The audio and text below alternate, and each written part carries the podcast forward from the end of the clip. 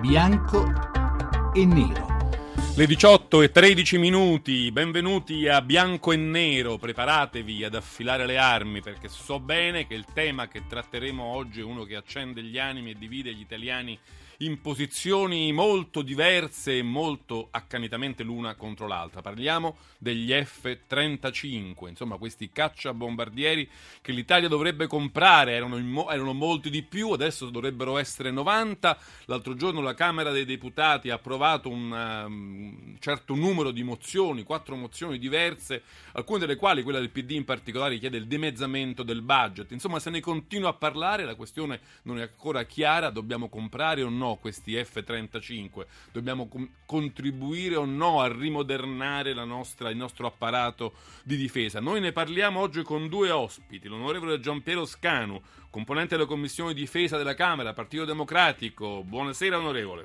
Buonasera a voi. E ne parliamo con Arturo Scotto, capogruppo di Sinistra Ecologia e Libertà, sempre alla Camera. Buonasera onorevole Scotto. Buonasera, buonasera. Allora, buttiamoci dentro l'argomento che trattiamo. Ricordo che poi alla fine direte la vostra all'800 05 0578 molto semplicemente F35 sì o F35 no, perché ormai a questo si discute. Abbiamo fatto dibattiti tecnici di ogni tipo, però insomma alla fine il Parlamento dovrà decidere se comprare o meno questi cacciabombardieri. Sentiamo una scheda di Daniele Mecenate e poi ascolteremo i nostri ospiti.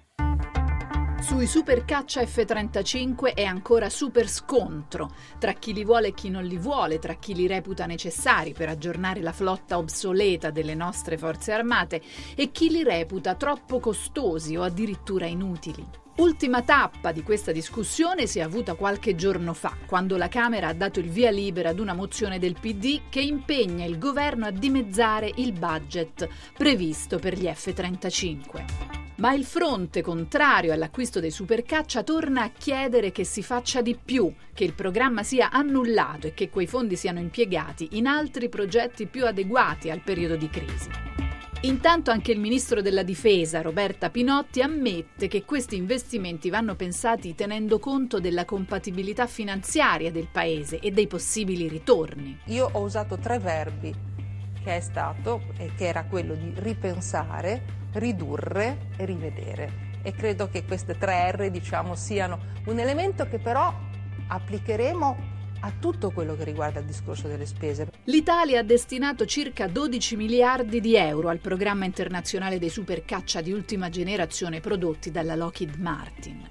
Il numero dei velivoli da acquistare è già sceso dagli iniziali 131 agli attuali 90, di cui 75 per l'aeronautica e 15 per la marina.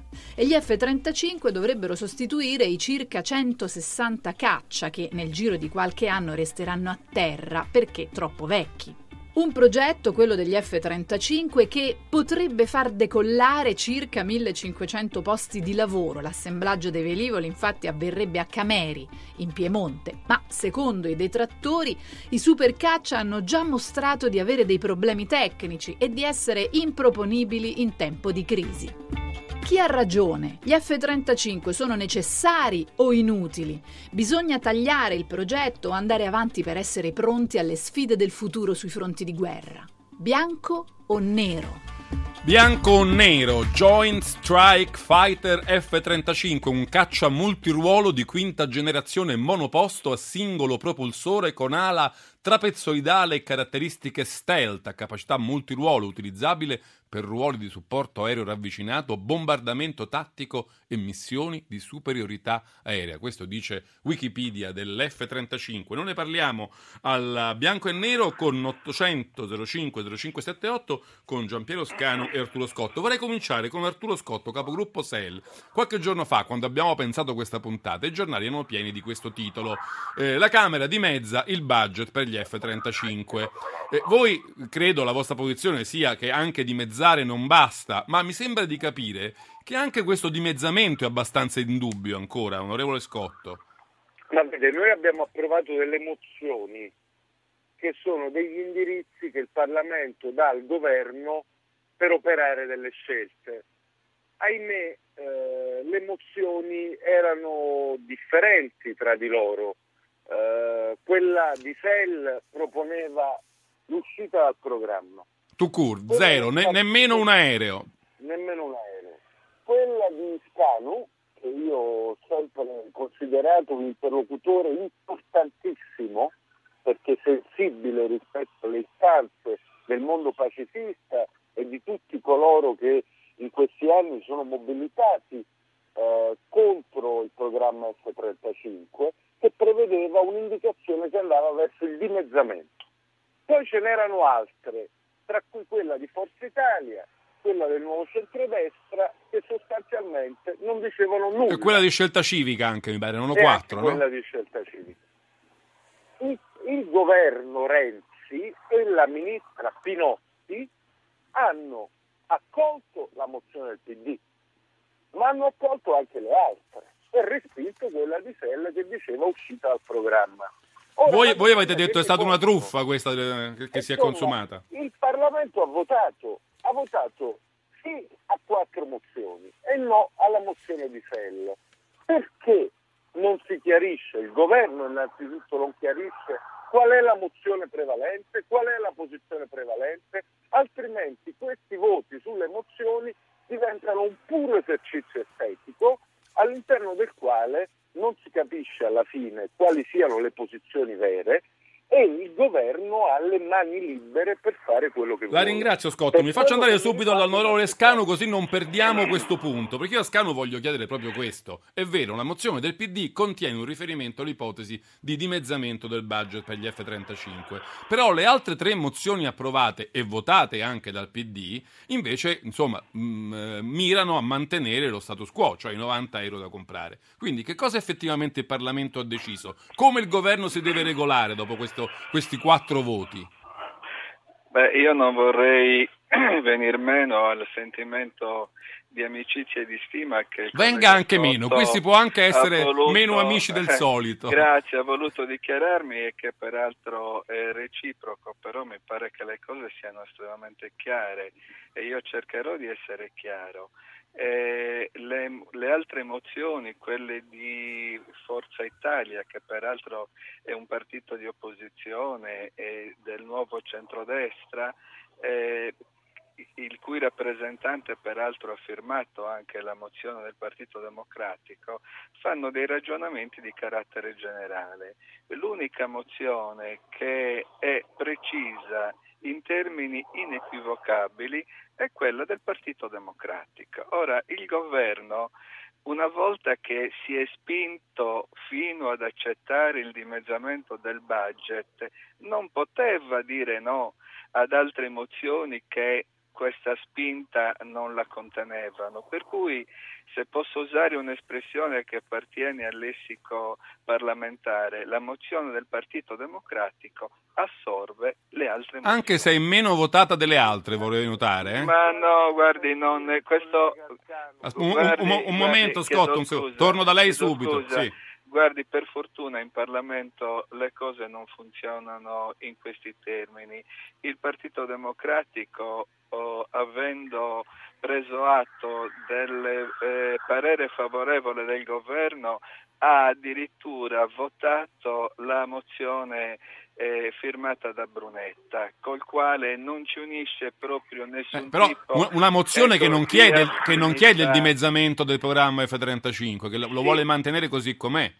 Sì, ma allora forse ho difficoltà a spiegarmi. Eh, nel momento in cui eh, il governo e poi il Parlamento dispongono, la mozione, la mozione ha un valore prescrittivo, non è una, una chiacchierata oppure una mera indicazione generica, ha un valore prescrittivo. Il, il Parlamento, cioè potendolo fare in virtù di una legge di cui se lei vorrà dopo parleremo perché il vero motivo per cui noi oggi stiamo a discutere di una cosa del genere è perché il mio partito l'anno scorso alla fine della legislatura ha votato una riforma In commissione difesa. riforma- No, no, no, Ah. l'ha votata, l'ha votata in, in Parlamento, prima al, al Senato e poi alla Camera. Dunque, ora che finalmente la potestà in materia di acquisto e di scelta di strumenti d'arma risiede in capo al Parlamento, questo Parlamento ha detto, ha detto, Un momento Scotto, adesso arrivo da lei, facciamo chiudere Eh, la frase. eh, cioè, cioè uno può anche essere daltonico se non vuole scegliere fra il bianco e il nero, però è così. Va bene, mi Io- faccia sentire... Io cito Sì. anche l'articolo 4 della legge 244 2012. In quell'articolo 4 che ho scritto io in quanto relatore si dice eh, esplicitamente che in materia di sistemi d'arma la competenza esclusiva è del Parlamento. Benissimo, mi faccio, la fermo un momento, onorevole Scanu, torno allo Scotto che, che sento Prego, abbastanza eh, in agitazione. Ma vede, vede, io penso che questa partita non si possa chiudere a pari e patta. Eh, non amo neanche io il bianco e nero, mi piace la complessità della politica e Le piace il grigio? dibattito parlamentare, ma non mi convince l'impostazione che ha dato l'onorevole Scanu. Lo dico con grande rispetto. Primo, perché io ho ascoltato attentamente le parole dell'onorevole Scanu quando ha fatto la dichiarazione di voto a nome del Partito Democratico e ricordo benissimo che riprendendo un intervento dell'onorevole Elio Vito, presidente della Commissione Difesa, disse che il Partito Democratico non avrebbe votato la mozione presentata dall'onorevole Vito toni e quei contenuti andavano in una direzione opposta. Poi che cosa è accaduto? Che il governo ha detto bisogna votarlo e quindi è stato un altro meccanismo. Secondo, è vero che il Parlamento ha competenza rispetto all'acquisto di sistemi d'arma e quindi aspettiamo quante risorse questo governo metterà nella legge di stabilità sul programma F-35. Ma è anche vero, e lo ricorderà benissimo l'onorevole Scanu, che il presidente Giorgio Napolitano eh, in un Consiglio Supremo della Difesa di qualche mese fa richiamò diciamo, questo aspetto. Gli accordi internazionali che presiedono a questo progetto. certo. Quindi facciamo attenzione a creare illusioni. Io credo che il Partito Democratico ha fatto un passo in avanti molto forte. Perché? Perché c'è una società che rispetto all'idea che ci siano 14 miliardi di investimento per sistemi d'arma come gli F-35 Si non indigna. si può accettare in una Va. fase Scotto, eh, ho solo un minuto prima del GR, quindi volevo in un minuto chiedere questo all'onorevole Scanu invece. Sì, Oh, no, no, mi scusi, ah, mi scusi onorevole Scanu, volevo solo chiedere Prego, questo. prego, Eh, prego. Poniamo che il governo rispetti alla lettera la mozione del Partito Democratico approvata Eh, no, dal Parlamento. lo dovrà che, no, no, eh, va bene. La- eh, la- ah, ah, ehm, Che cosa succede nel momento in cui la rispetta la lettera? Che cosa si produce nel, nel progetto F-35? Beh, si, produce, eh, si produrranno altre condizioni di cui mi piace parlare. Eh, va detto, eh, a testimonianza della serietà della posizione del Partito Democratico, che intanto l'acquisto è stato bloccato ed è stato bloccato perché a partire dal Pentagono è risultato e risulta ancora che vi siano dei eh, notevoli problemi di carattere tecnico tali da compromettere non solo l'efficienza e l'efficacia del mezzo, ma soprattutto oh, la sicurezza di chi lo usa. Qui ci fermiamo Per perché arriva il cui- GR1, torno da lei subito dopo. Adesso abbiamo il GR1, le notizie dal traffico di Onda Verde, poi torniamo a bianco e nero con l'onorevole Scano e l'onorevole Scotto a parlare di F35, poi con voi all'800 05 0578 che ci dovrete dire la vostra se è giusto o no investire soldi pubblici, soldi dello Stato nell'acquisto dei caccia F35. GR1 e poi bianco e nero.